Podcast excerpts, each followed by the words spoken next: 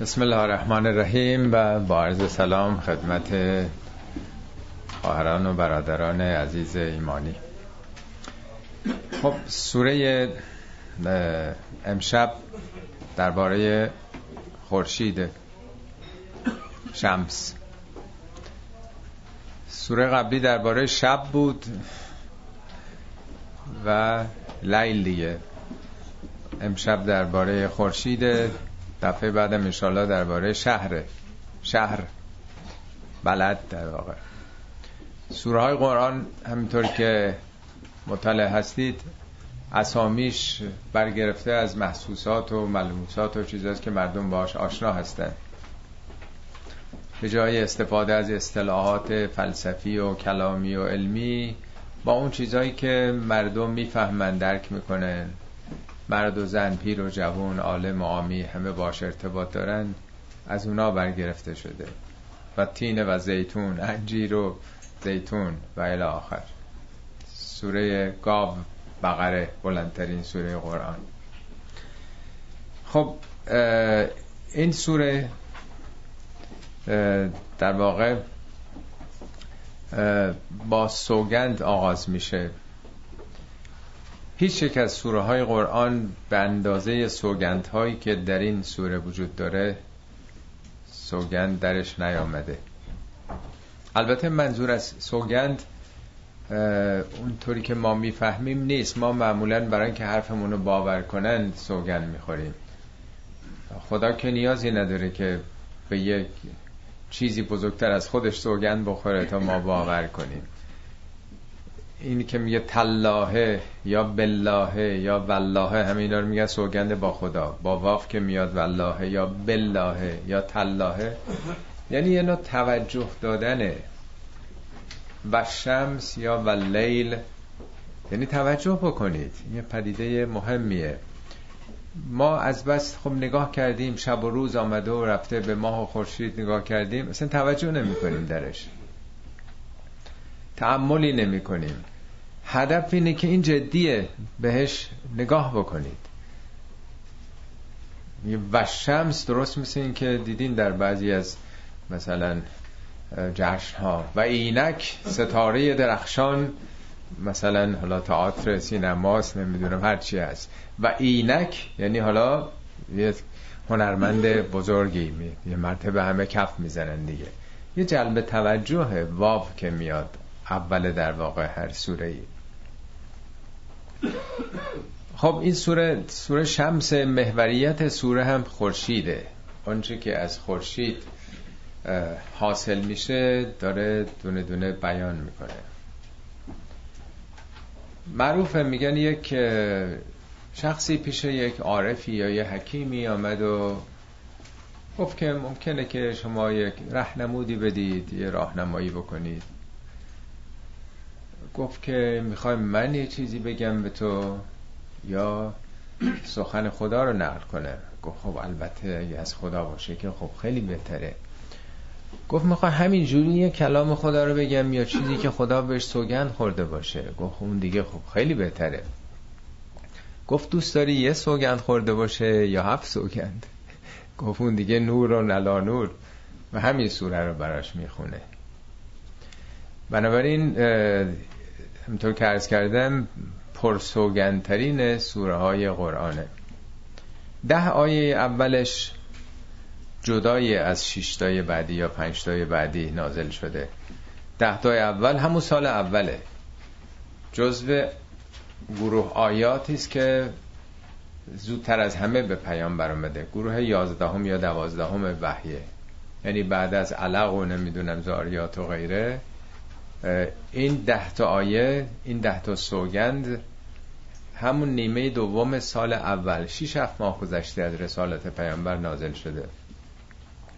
بعدیش که در واقع مستاقش رو می‌خواد نشون بده حالا میاد در تاریخ و عالم واقعیات از گذشته صحبت می‌کنه. اون سال بعد اواخر سال دوم نازل شده. بنابراین دو قطع هستش این سوره. خب وارد اصل سوره بشیم. و شمس و ها قسم به خورشید و پرتو خورشید. یه سوره هم به نام زوها داشتیم دیگه. زوها اون به صلاح فعل و انفعالات هسته‌ای درون خورشیده که به صورت تشعشعاتی که حالا یه بخشش نوره. تمام این امواجی که ساطع میشه در واقع اون ناشی از فعل و انفعالات درون هسته خورشید دیگه.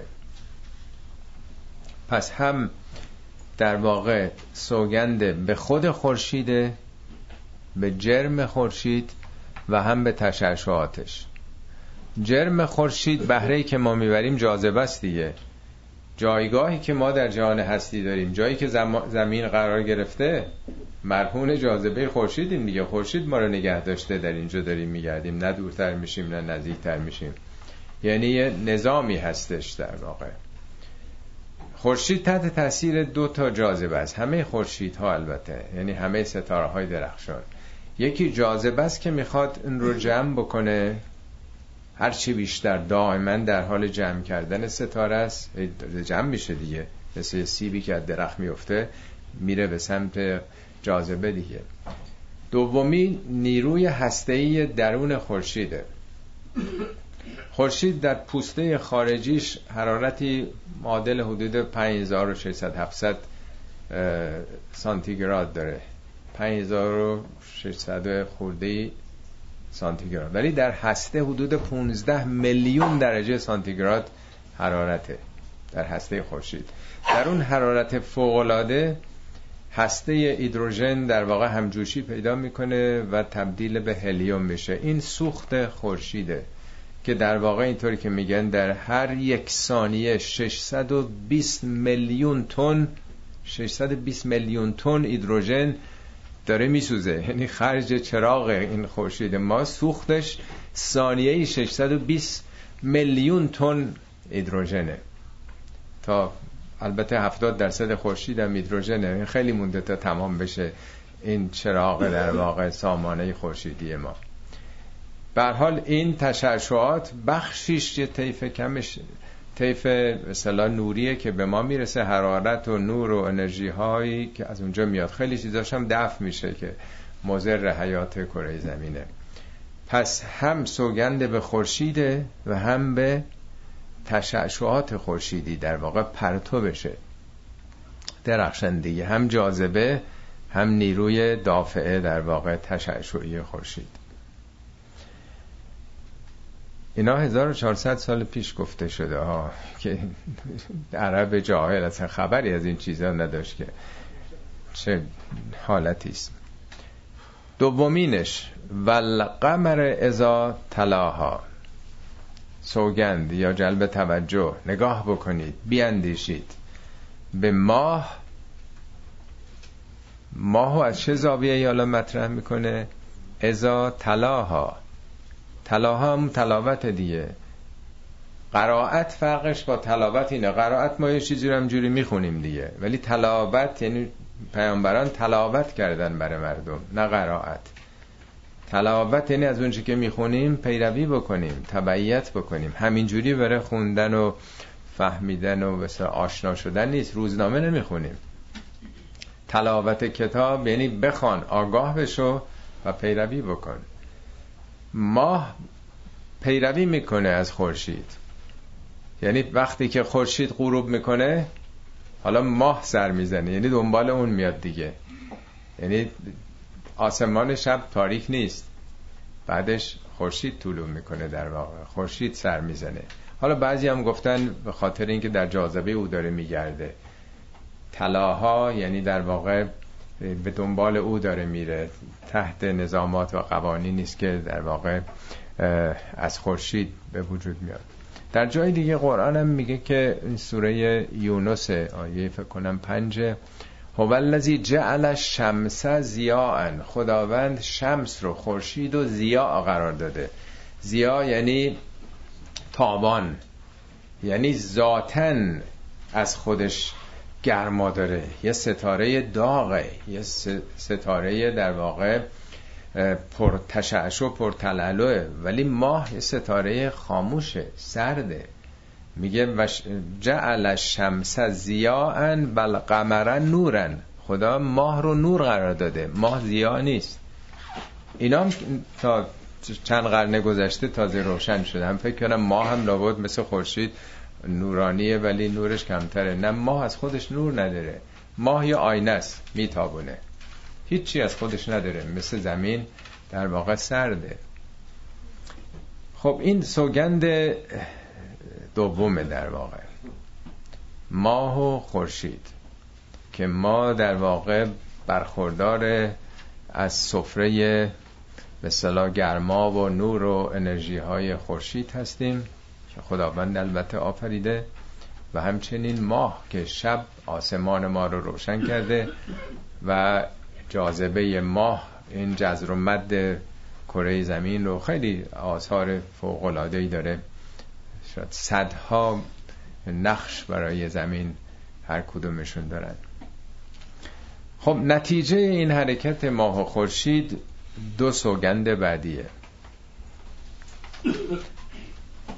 و نهار ازا جلاها. سوگند به روز. از چه زاویه روز؟ چه موضوعی از روز؟ ازا جلاها. جلاها از همون تجلیه دیگه. جلا میده جلوه میده.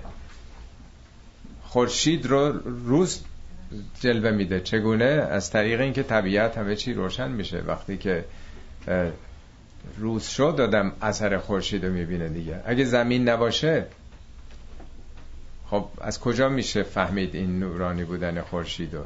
یعنی نور خورشید وقتی که به طبقات جو زمین می‌خوره این نور تجزیه میشه و رنگ از قرمز تا بنفش رو می‌گیره. از جو زمین که خارج بشیم آسمان سیاهه تاریکه. سیاه به تعبیر این فیزیکدانان میگه مثل تخت سیاه ستاره ها مثل گچی که پاشیده باشن نه تلالوی است نه رنگی هیچی نیست. یه کسی می‌گفت که اگه توی جنگلی یه درخت خیلی بزرگی بیفته بشکنه چه صدایی میده؟ هر کسی یه چیزی گفت گفت هیچ صدایی. اگه شخصی نباشه صدایی نیست. این صدا رو گوش ما میشنوه. این فرکانس صوتیه که برخورد به گوش ما می‌کنه ما می‌فهمیم. این کسی نباشه صدایی نیستش. صدا رو انسان ها می‌فهمن. نور خورشیدم در واقع ستاره ها یا زمین وقتی که روز باشه جلوش میده. یعنی یه آینه است. تو آینه شما می‌تونید خودتون رو ببینید. آینه که نباشه که آدم خودش رو نمی‌بینه. یه مثال البته آینه.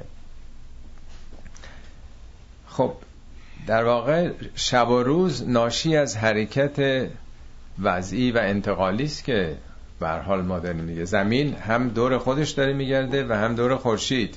از این حرکت که پشت می‌کنه به خورشید رو می‌کنه دور میشه نزدیک میشه فصول به وجود میاد دیگه. با فاصله گرفتنش زمستانه وقتی نزدیکتر میشه تابستانه و این حرکت هایی که در واقع هست شب و روز رو پدید میاره دیگه. یعنی این دوتا سوگند شب و روز نتیجه به حرکت هایی است که وجود دارن. به خورشیدم خودش توی کهکشان راه شیری دوره مدار دیگه ای داره میگرده. طولانی تر البته. خود کهکشان مام داره میگرده. بازوهای کهکشانی که شامل صد تا کهکشانن باز دوره چیز دیگه دارن میگردن. این نظام از حیرت آوری است که خدا می‌دونه. حالا دو تا سوگند بعدی باز اینا هم نتیجه شب و روز می‌تونن باشن. و سماع و ما بناها و الارض و ما تهاها. و نهار ازا جلاها و لیل ازا یغشاها. خب اینو چون توضیح دادم شب و روز ازش گذشتم. قسم به شب موقعی که میپوشونه اون رو. شب که میشه یعنی زمین وقتی پشت می‌کنه خورشید رو پوشونده دیگه. کره زمین مانع دیده ماست نسبت به خورشید. خورشید دیگه دیده نمیشه دیگه حرکت کرده ما دور شدیم. همه اینا رو میشه نسبت به خورشید جهان شمول رحمت هم نسبت داد دیگه. نسبت به اون خورشید در واقع خدایی که در قرآن هم هست میگه الله نور و سماوات و الارض. خدا خورشید آسمان ها و جهان نور آسمان ها زمان. البته که میگه مثل این مثاله. مثل و نورهی که مشکاتن فیها مصباح المصباح فی زجاجت الاخر. یه سوره به نام سوره نور داریم که در واقع خدا رو نور آسمان ها و زمین می‌دونه دیگه. اینم رو کردن و پشت کردن به منبع نور دیگه و به منبع رحمت در واقع. خب دو تا دیگهش و سماع و ما بناها و الارض و ما تهاها. سوگند به سما سما 120 بار در قرآن اومده سماوات 190 بار. 10 تا 19 تا. سماوات وقتی میاد جمع دیگه. سما به هر چی که بالاست بالا سر ما سماوات به عالم کهکشان ها به سلام فضای لایتناهی اشاره داره. ولی از سما و الفلام هم هست ظاهرا همین آسمان بالای زمینه یعنی طبقات هفگانه جو از ایزوسفر رو نمی‌دونم آتمسفر و تروپوسفر و مگنوتوسفر و غیره که اونم به نقش فوق العاده ای داره. میشه گفت شاید بیش از 95 درصد مواردی که آمده شاید بیشتر حتی راجع به همین آسمان دنیاست. زمینم که خب زمین خود ماست. این طبقات جوم در اثر تحولات شب و روز و پدیده فتوسنتز و تبادلی که به بین زمین و آسمان وجود داره پدید آمده. در سوره طلاق آیه دوازده میگه که الله الذی خلق سبع سماوات. خداوند این هفت طبقه روی زمین و جب محافظ زمین رو که در زم زینت بخشش هم هستشون رنگی کرده. فضای زندگی ما رو به دلیل همین قلزت این طبقات و شکست نور در این برخورده با به خصوص طبقه ایزوسفر جای دیگه ارز کردم مثلا رنگی رنگ وجود نداره بیرون از جو زمین. میگه خداوند این هفت طبقه رو ساخته و من الارض مثلهن. زمینتون هم همینطور هفت طبقه است.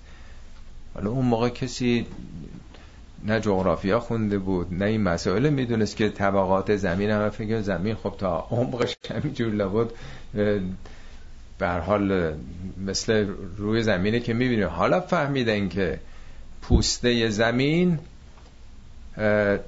بین مثلا حدود 7 کیلومتر زخامت داره کف اقیانوس ها تا مثلا بعضیا بین 35 تا 70 کیلومتر گفتن. نسبت به شعاع زمین که حدود 6500 خورده ای کیلومتر زیر اقیانوس ها زخامت پوسته زمین یک هزارم در واقع. یعنی مثل یه پوسته سیب نسبت به در واقع اون قسمت ها خوردنی سیب. چقدر نازک این پوسته جامد روی زمین.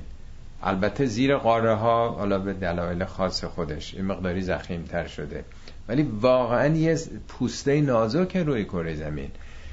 دیدین اینا رو تو درسای طبیعی خوندیم تو دبیرستان. این طبقات زمین که می‌کشن اون قسمت هسته مرکزی و هر کدوم یه خاصیتی داره. اینا با طبقه جو دارن کار می‌کنن. آخرین طبقه جو مگنوتوسفر طبقه مغناطیسی زمینه. درست از هسته زمین ناشی شده.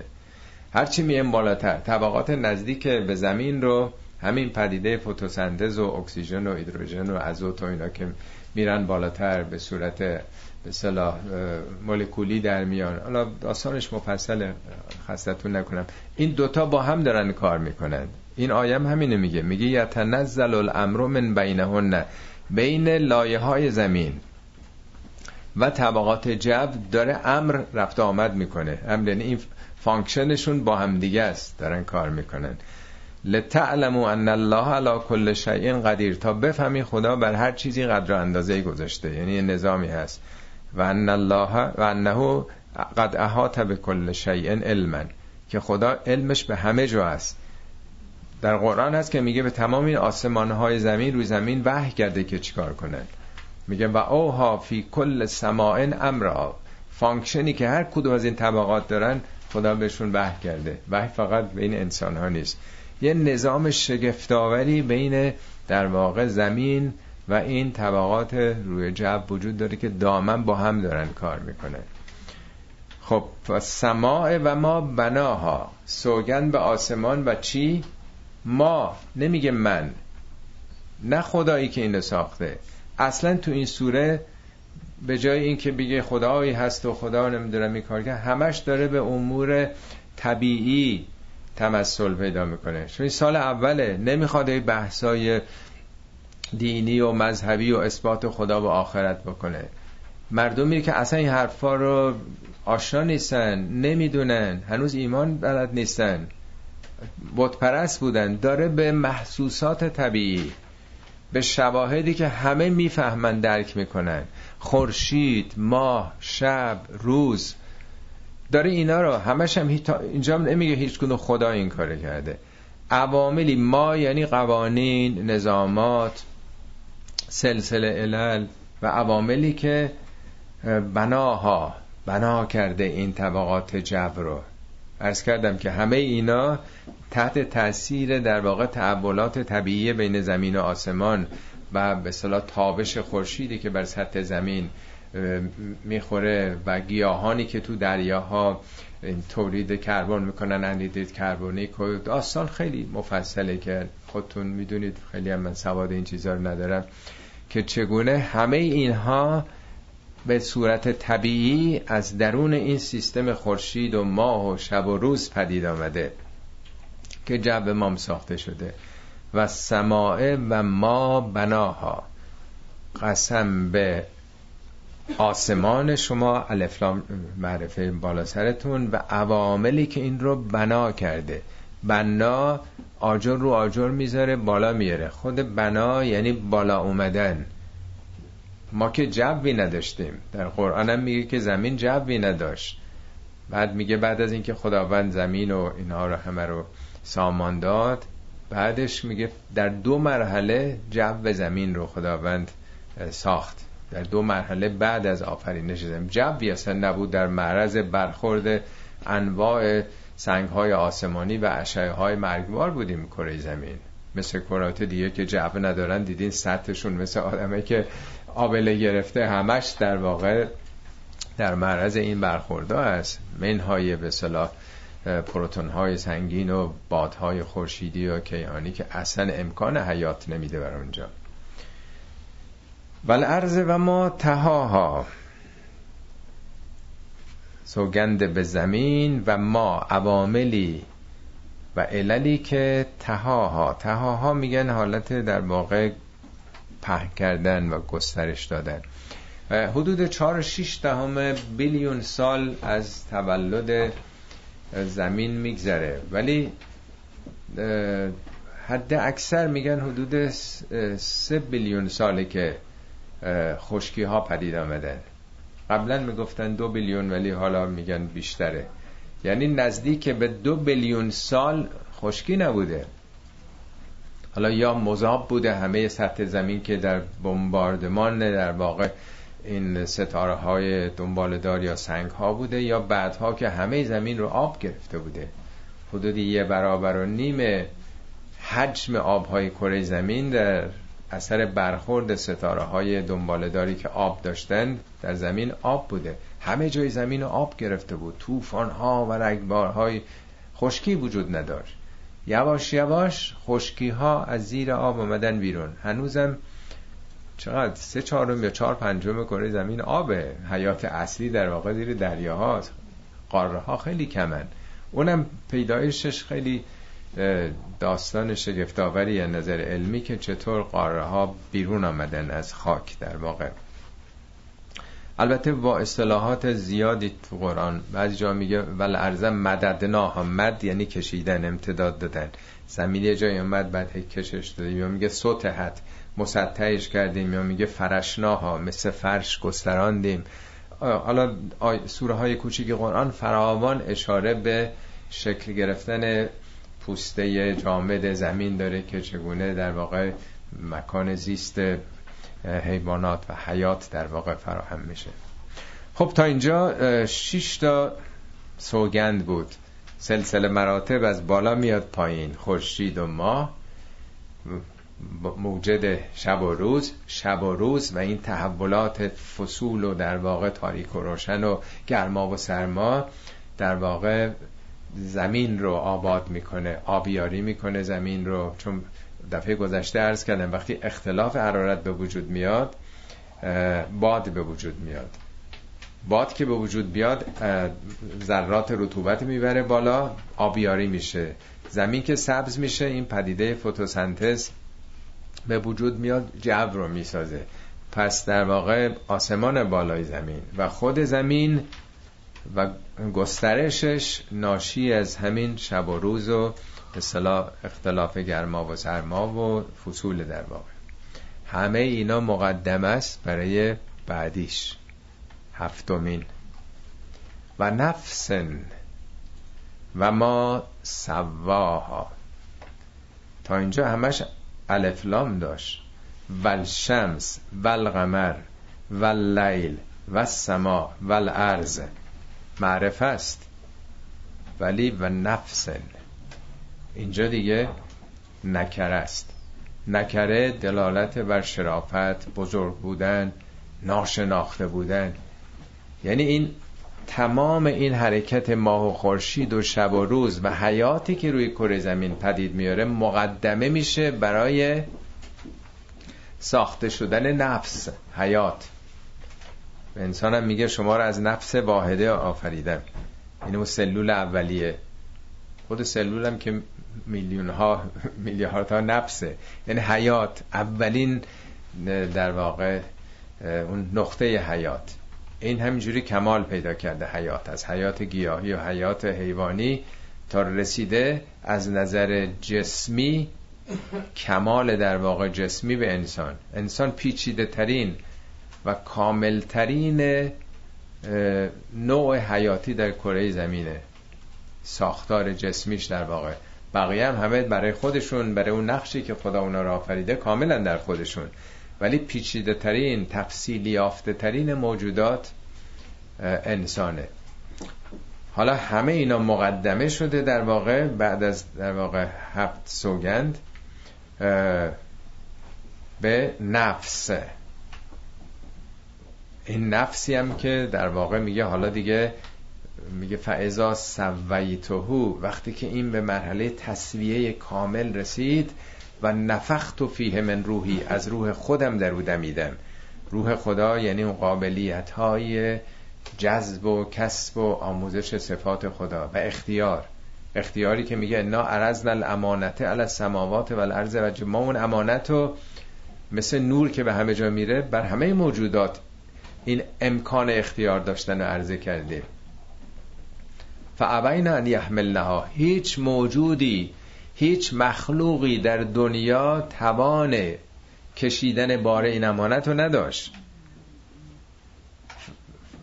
میگه بر آسمان عرضه کردیم اینها رو نتونستن حمل بکنن. وشفق منها. و حمل حل انسان انسان با این ساختار و پیچیدگی هایی که در طول این تاریخ تحول طبیعی در زمین اتفاق افتاده بود قابلیت پذیرش انتخاب رو اختیار رو گرفت. نه اینکه گفت حالا بخوام یا نمی‌خوام اینا زبان زبان تکوینیه نه زبان تشریعی. یعنی فقط انسان می‌تونست اختیار پیدا بکنه. هیچ موجودی در دنیا اختیار نداره. هیچ موجودی مطلقا. فقط انسانی که حق انتخاب داره اختیار داره. و نفس و ما سواها. این حیاتی که حالا به وجود آمد این نفس عاقله و عواملی که این رو تصویش کرد. سواها مثل مساوی تصاوی میگن تصویه حساب کردن با فلانی یعنی چی؟ یعنی تمام طلباش دادن و دیگه صاف شد دیگه. حسابش صاف شد. تصویه حساب شد. یعنی نفس انسان وقتی که آمادگی پیدا کرد و نفس و ما سواها وقتی که رسید به مرحله کمال جسمی چه اتفاقی افتاد؟ فالهمها فجورها و تقواها. این حالا خداوند بهش تعلیم داد الهام کرد. الهام اون چیزی که در ذهن و فکر و قلب و اندیشه آدم در واقع اتفاق میفته انسان هم مثل خورشید تحت تاثیر دو جاذبه است. خورشید یکی جاذبه به صلاح نیروی جاذبه است که می‌خواد جمعش بکنه. دوم نیروی دافعه است. تقوا چیه؟ ترمزه.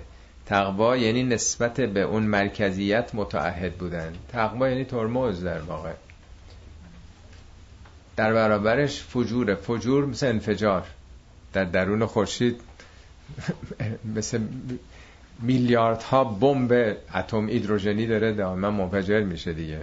یه همچین نیرویه فجور یعنی پاره کردن شکافتن. همه حرمت ها حریم ها پردامه هر کاری دلم بخواد باید بکنن. به کسی چه مربوطه؟ یعنی انسان تحت تاثیر این دو نیروه. یه نیرو بهش میگه که به حرف پلیس درونی گوش کن. تو وجدان داری. حساب و کتاب این ناموس تو اون ناموس مردمه. این پول تو اون پول مردمه. یه حریمیه دیگه یعنی قانون. آدم باید خودش رو متعهد به یک سلسله اصولی ارزشهایی بکنه.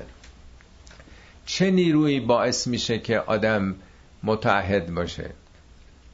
اگه سیگار کشیدن بده اگه مشروب خوردن بده اگه خیلی چیزای دیگه بده آدم خب دلش می‌خواد دیگه یه نوع اعتیاد دیگه.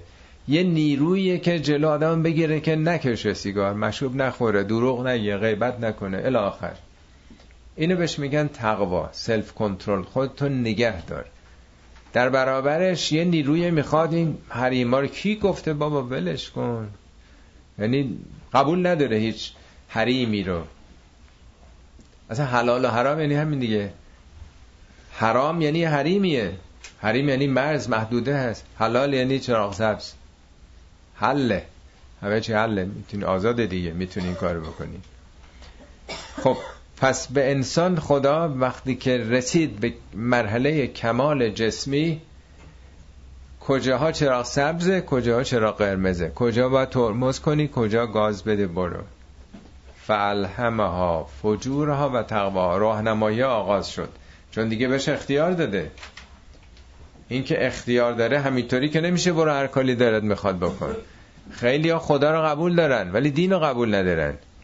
چون دردسر داره دین. این کار بکن اون کار نکن نماز بخون روزه بگیر نمی‌دونم انفاق بکن. خیلی ها دوست دارن. اکثریت هم شاید همینطور باشن. بله ما خدایی قبول داریم. چه فرق می‌کنه که قبول داشته باشه نداشته باشی؟ وقتی مطابق دلت داری عمل می‌کنی. مطابق نرم و عرف زمانه داری عمل می‌کنی حالا قبول می‌خوای داشته باش می‌خوای نداشته باش چه تأثیری داره در زندگی؟ فقط همجوری که قبول داریم. یه عشق گل مولایی داریم بگه خدایی که در جهانه. هیچ تأثیری نداره اون. مهم اینه که اگه خدایی هست و اون خدا نظمی در جهان گذاشته همه جهان در یه نظم حیرت آوریه میگه هر چیزی قدر اندازه داره ما هم رها کرده هر کار دلون بخواد بکنیم. میگن ما به عقل خودمون عمل می‌کنیم. به عقلانیت جمعی. کدوم عقله؟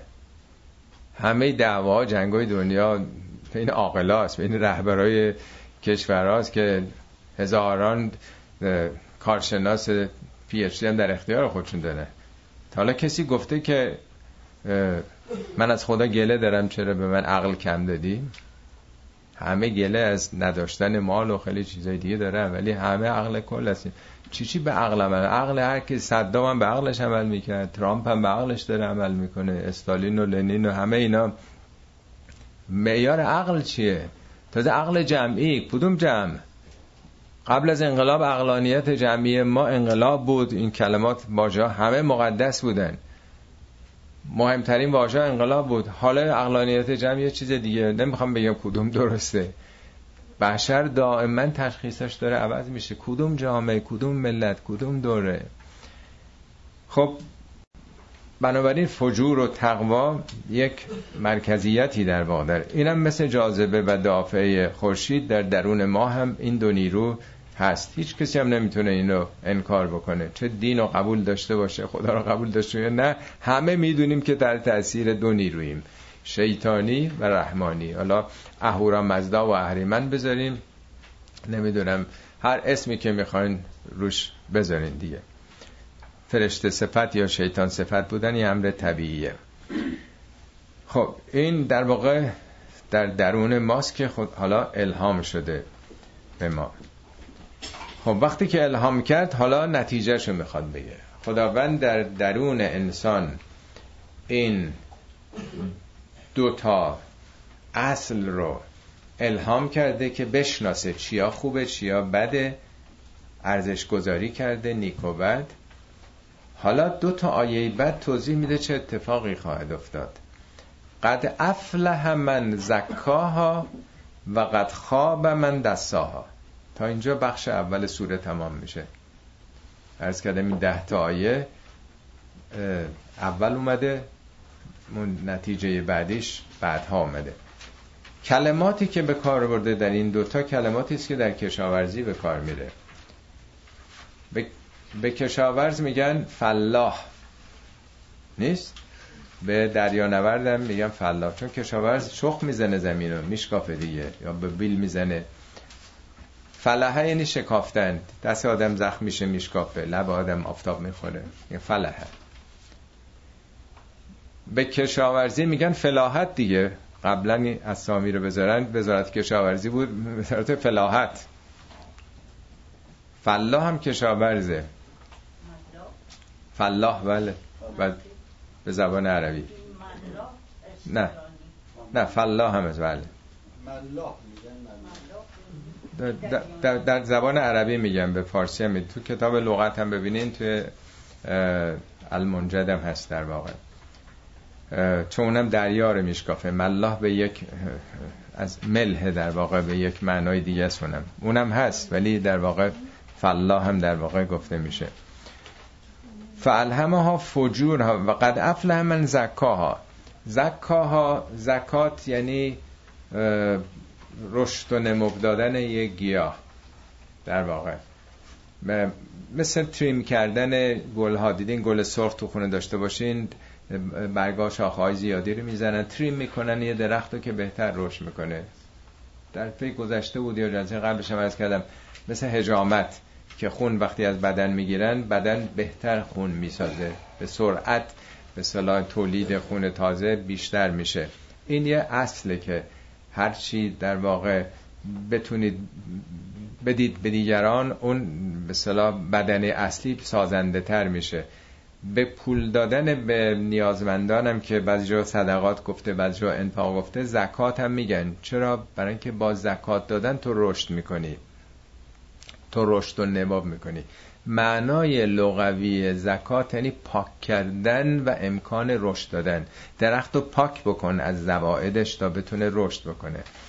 حالا میگه که اون کسی که این نفس رو قد افله من زکاها بتونه این نفسش رو این دانه قدسی وجودش رو چیکار کنه؟ افل پاکش بکنه. افله شکوفان شده. فله ارز کردم یعنی در واقع شکافتن بالا اومده. وقت خواب من دستاها. خواب یعنی تباهش کرده خشکش کرده این به صلاح گیاه رو این دانه رو. کسی که بپوشانتش.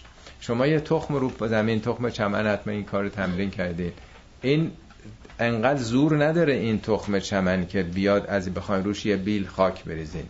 یه ذره علک می‌کنن گرد کود روش میریزن. که اون بتونه بیاد بالا. اگه این دانه قدسی نفس رو وابسته بکنیم به دنیا این زورش نمی‌رسه دیگه بیاد بالا. دستاها دستیسه یعنی چی؟ دستیسه یعنی پوشوندن دیگه.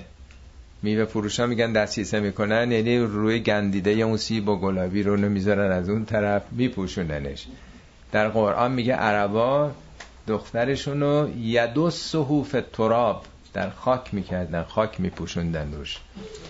اصطلاحات دقیقا اصطلاحات کشاورزیه. یعنی در واقع بعد از سوگند به خورشید و ماه و شب و روز و این نظام کره زمین و جوش برمیگرده. بابا تو خودت یه جهانی. این سخن حضرت علی میگه اتز اما انک جرمون صغیر. تو فکر می‌کنی در تو یه جرم صغیری؟ و فیکن تول عالم الاکبر. و عالم بزرگتری در وجود تو پیچیده شده. آنچه که در درون تو است پیچیده تر از عالم کهکشان. برای اینکه انسان قابلیت هاش فراتر از همین است همه فرشتگان رو خداوند مثلا در خدمت رشد انسان قرار داده. حالا برای اینکه احساس نکنید که من این رو از خودم میگم شریعتی خیلی روی این مسئله مانور می‌داد. من نگاه کردم دکتر شریعتی به این مسئله در 16 تا از کتابا و نوشتهاش به همین ستایه اشاره کرده. در مجموع هفت تا مجموع آثار یک و دو و شیش و 15 و 16 و 20 و 23 در سه تا از این در هفت تا از مجموع آثارش که در یک کتابی اینا جمع شده 14 صفحه راجبه این به صلاح تشبیه قرآن تشبیه به صلاح رشد نفس ما به کشاورزی مثال زده.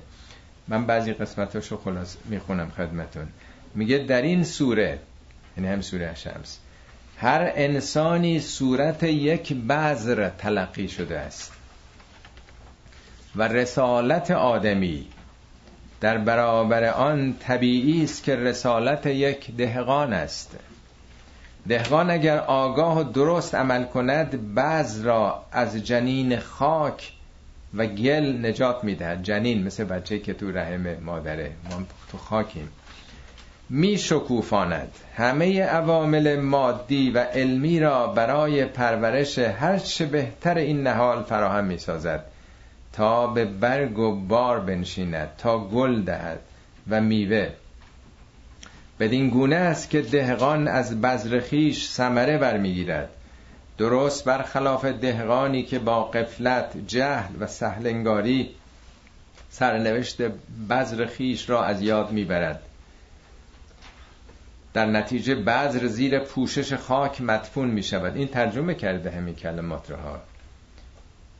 شگفتا که قرآن نه به مسائل ذهنی نه به مسائل متافیزیکی نه به خیالات اوتوپیا سازی به هیچ کدام تکیه نمی کند بلکه به تمامی پدیده ها و نمودهای این طبیعت تکیه دارد. اینها مقدساتی است که باید در خودسازی و در نمو و رشد این بذری که در درون طبیعت ما و در درون خاک وجودی ماست استخدام گردد. آنگاه تو مسئولی تو دهقان بذر خیشتنی. قد افلح من زکاها. کامیاب می شود کشاورزی که این بذر را رشد و نمو و پرورش دهد. و قد خواب من دستاها ناکام خواهد ماند آنکه این بذر را در زیر خاک پنهان سازد. بعد اشاره می‌کنه به این اصطلاح کشتن نفس که انسان باید نفسش رو بکشه. به شدت اینو رد می‌کنه. میگه کشتن نفس اصطلاحی صوفیانه و شرقی است نه اسلامی. باید نفس را پرورد و در آب و هوای پاک خدایی و زیر تابش وحی و شعور و کمال و در لبخند آفتاب تابش ماه جلوه روز و پناه شب و بلندی آسمان و پهنه زمین. داره می آیات همین رو میگه. و لیل همین رو داره میگه. رشد و رویش داد و پاکش کرد. و از همه بلاها بیماری ها ضعف ها که عامل عدم رشد این درخت انسانی است باید نگهش داشت. این تقواست کاریست مثبت و آگاهانه و علمی. نه پرهیزگاری که کاری منفی است. انسان یک بذر است. قد افلح. افلحه رو باز می‌کنه میگه از فلاح میاد. همون توضیح که ربه کشاورز داده. میگه این یه اصطلاح فلسفی نیست این معنای مجازی فلاح است. یعنی کسی که بذر وجود خیش را پرورش و رشد دهد پیشرفت می‌کند. فقط خواب ناکام مان و زیان کرد کسی که دستاها بعض را پنهان کرد و در زیر همان لجنها در زیر همان خاک کرد. پس زندگی زراعت وجودی انسان است و هر کسی دهقان بذر خیشتن است. ببینید معنای زندگی چقدر عمیق و زیبا و پرمعنا می شود. یه تیکه کوچکی دیگرم بخونم. میگه خوابه قد خوابه. کسی که کاری کرده اما نتیجه نگرفته و ناکام و ناامید شده است. افلحه. در عین حالی که معنای فلاح و رستگاری است به معنای کسی که فلاحتش یعنی کشاورزیش ثمر داده و محصولی به دست آورده است. از همه مهمتر زکاهاست که معنای تزکیه و رشد و نمو است. زکات از همین معناست.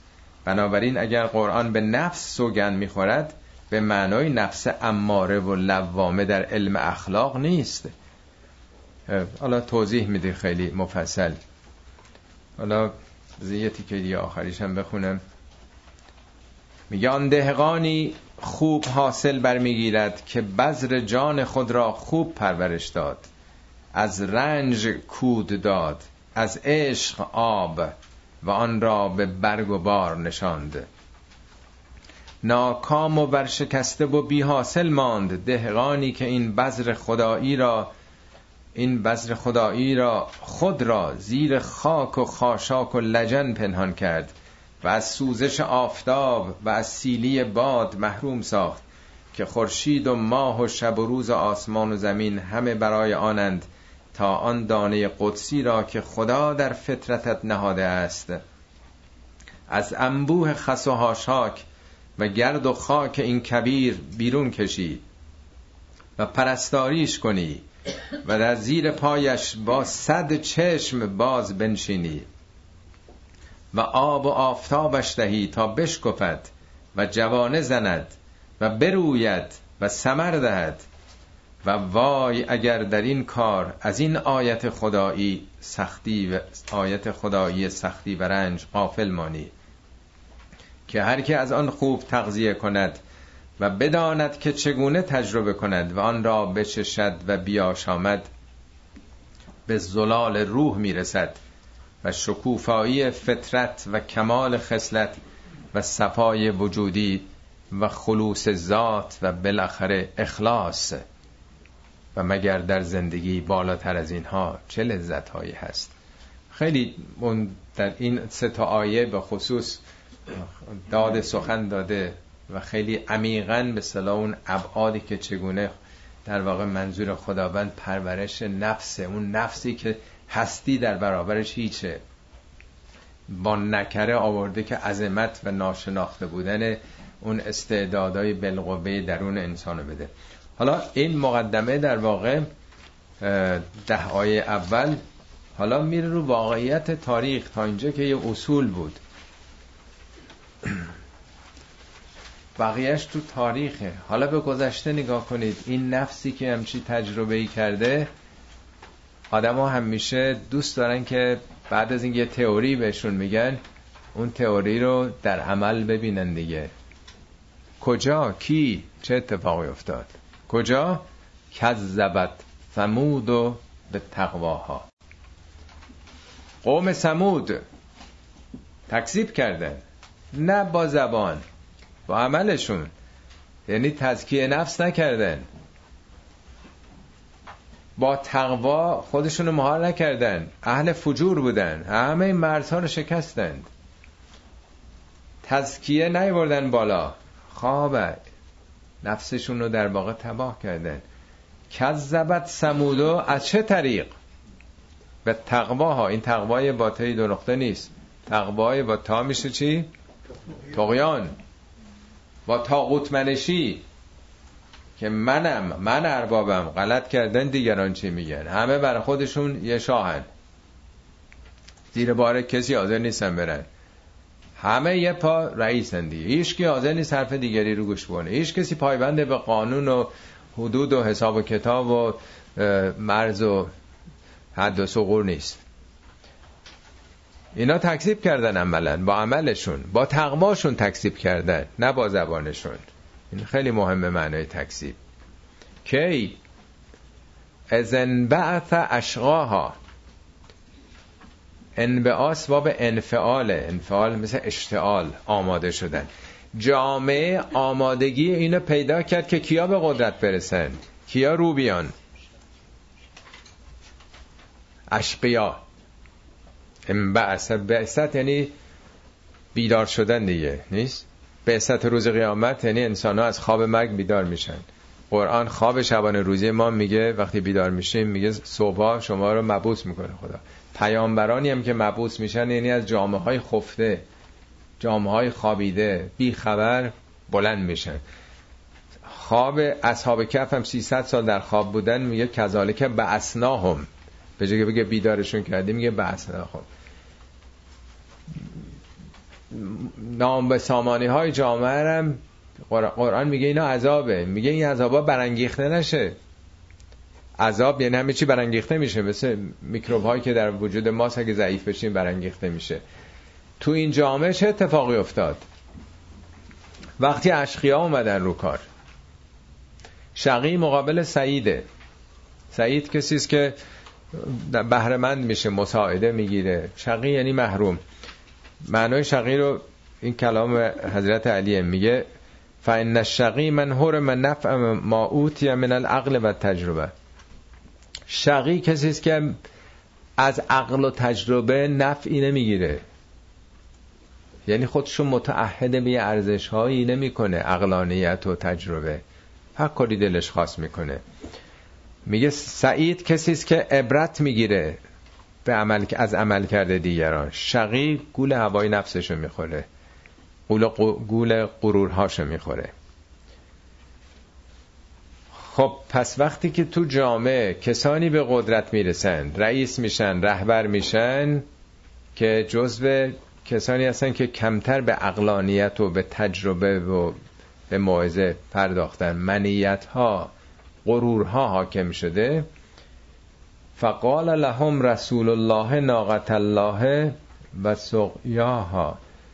رسول خدا که صالح پیامبره به اونها گفتش که رایت این شطور خدایی رو بکنید و سقیاها با آبش خورشو قرآن زیاد توضیح نداده تو بعضی از سوره ها به خصوص سوره اعراف های 173 آمده میگه این شطور خدایی. حالا نمی‌دونیم واقعا چی بوده.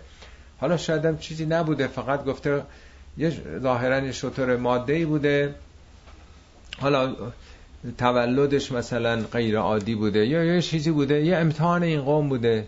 حالا بعضی هم گشتن دنبال این که بگن مثلا این شطور چگونه بوده.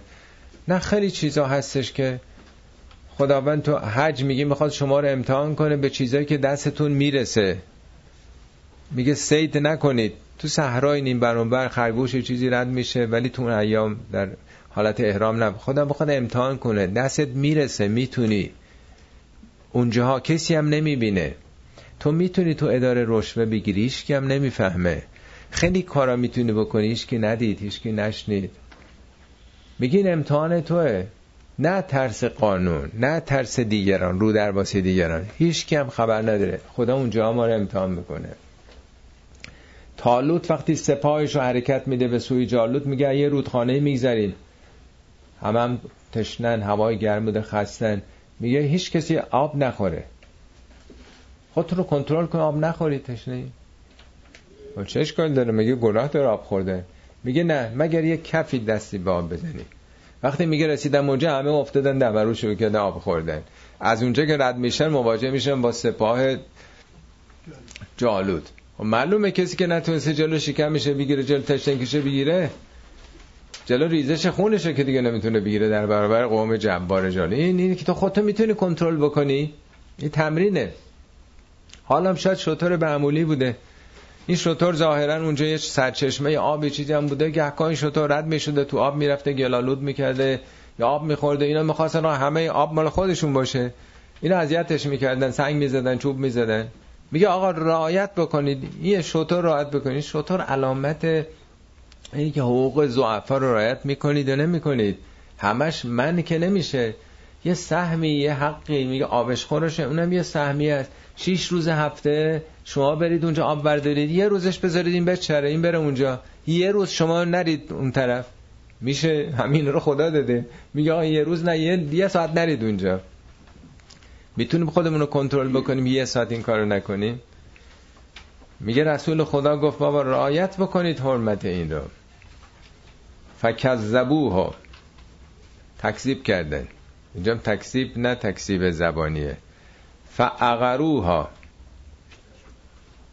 عقروها شطور رو می‌کشن میگه نهر کردن. نهر با هی جیمیه. شطوری که وقتی قشنگ آب میدن به قول معروف رو قبله نگه میدارن با تمام آداب میگن نهر شطور. ولی عقر شطور دیدن با شمشیر می‌زنن پاهاشو چون شطور وحشی بشه کسی جلودارش نیست دست و پاشو چیز می‌کنن قطع می‌کنن این که افتاد دیدین که حتما بیشتر این اینو بهش میگن عقره. دستش که می‌زنه دیگه نمی‌تونه حرکت بکنه دیگه. بعد سرش رو می‌برن دیگه. یا با شمشیر دیدین از پشت مثلا گردنش می‌زنه. این که میگه فعقروها یعنی وحشیانه کشتن اینو. می‌تونست بگه خب همینجوری طبق آداب شرعی مثلا کشتن. یعنی به سختی کین توزانه کشتند. فدمدم علیهم ربهم به ذنبهم فسواها ولا یخاف عقباها فدمدمه دمدم میگن که در موقع در موقع خداوند اینا رو به صلاح یک نوع حلاک کردن نابود کردنه نه اینکه خدا بعضی میگن خدا بر اونا خشم گرفت. دیدم اکثر ترجمه ها میگه به زنب هم زنب یعنی چی؟ زنب یعنی عوارض و دنباله گناه. چون اصلا کلمه گناه در قرآن نیمده به اون معنا. در قرآن 25 بار گفته لا جناح علیکم. گناهی نیست بر شما. لیس هیچ جا نگفته هیچ کاری رو که گناهه. 25 بار گفته این کاره که شما فکر کنین گناه نیست. اصلا قرآن بحثش گناه و ثواب نیست. اصلا یه راه دیگه وارد شده که جاش تو این جلسه نیست عرض بکنم. یعنی عوارض و آثار و بازتاب کارشون بود که دامنشون رو گرفت. معناش اینه. فسواها یکسان شد حالا ظاهرا زلزله چیزی مثلا پیش آمده که زلزله که میاد سباها مساوی کرد. یعنی میریزه دیگه. سقف میریزه بناها رو هم میریزه و با خاک یکسان میشه. ولا یخاف عقباها. از عاقبت این کار همینی خدا که درسی نداشت که حالا اینا بیان انتقام مثلا خدا رو بگیرن. جالبه. حالا وقت تمام شده. من در نهج و بلاغه یک بحث جالبی از علی می‌کنن میفرمایند انما اقر ناقت سمود رجل واحد. شطور صالح و رجل واحد. یه نفر کشت. غیر از اینه. فامهم الله خداوند تعمیم داد عذابو به همشون چرا؟ لما اموه به رضا برای که اونا با سکوتشون رضایت به این کار دادن. مگه ممکنه توی جامعه که همه مخالف باشن یه کسی بتونه این جرأت رو بکنه بیاد این کار بکنه؟ یعنی همه محافظه کار همه ترسو همه پاپیوز همه دنبال منافع شخصی خودشون جامعه بیرک بی غیرت اجازه دادن که همچه عملی انجام بشه. برای جا بارها تو قرآن چیز مانده سکوت در برابر ظلم همکاری با ظالمانه. عینت هیچ فرق نمی‌کنه. میگه که عذاب که آمد در سوره های دیگه قرآن میگه. مؤمنین نجات پیدا اونایی که معترض بودن نجات پیدا کردن. میگه بقیه مؤمنین. و ظالمین مشمول اون عذاب شده. یعنی مؤمن ساکت مثل ظالمه. فرق نمی‌کنه. یعنی وقتی که یک ظلمی پیش میاد سکوت در واقع چراغ سبز دادن و اعلام رضایت با کسانی که به کسانی که دارن ظلم می‌کنن. اینو آدرسش هم دادن می‌تونید بخونید. میگه همه قوم در واقع گرفتار این آرزه شد در جای دیگه راجع به اصحاب و سبت در قرآن قومی از یهودیان بودن که داستانش خوندیم که ماهیگیری روز شنبه ممنوع, ممنوع بود در شریعت موسی کردن داستانش خیلی مفصله. آخر میگه که خب یه اعتراض کردن به این کار. بعدم یه عده دیگه هم مؤمنین گفتن بابا اعصاب خودتون رو خورد نکنید خدا باید پدر اینا رو در بیاره عذابشون بکنه اینا خجالت نمی‌کشن اینطور کلا شرعی می‌ذارن اینطور دنبال دنیا هستن. چرا؟ لما تعزون قوما الله مهلکهم و معذبهم عذابش چرا بی خود خودتون رو خسته می‌کنید؟ ولشون کنید اینا رو. اونا میگن معذرتا الی ربکم. و هم یرجون ما می‌خوام یه عذری پیش خدا داشته باشیم که ما گفتیم. ما وظیفمون رو انجام دادیم. تازه شایدم برگردن شایدم موثر واقع بشه اعتراضات ما. میگه بعد که گذشت و دیگه همه تقلید کردن افتادن تو اون خط اون سو استفاده کنندگان میگه عذاب که آمد فقط اون معترضین نجات پیدا کردن. اونایی که نهی از منکر می‌کردن. بقیه همه یکسان. همه اون مؤمنین ساکت که با سکوتشون در واقع رضایت داده بودن. مشمول این گرفتاری و عذاب شده. اینا درس هایی است که در واقع در انتهای این سوره به ما داده. باز تکرار می‌کنم ده آیه اول اون اصول کلیه جهان هستی و خلاصش و اصارش که به انسان رسیده و تربیت و پرورش نفس. حالا اینم یه مستاق تاریخی که نگاه بکنین چه اتفاقی افتاد و چطور نادیده گرفتن اون اسرار صدق الله العلی العظیم.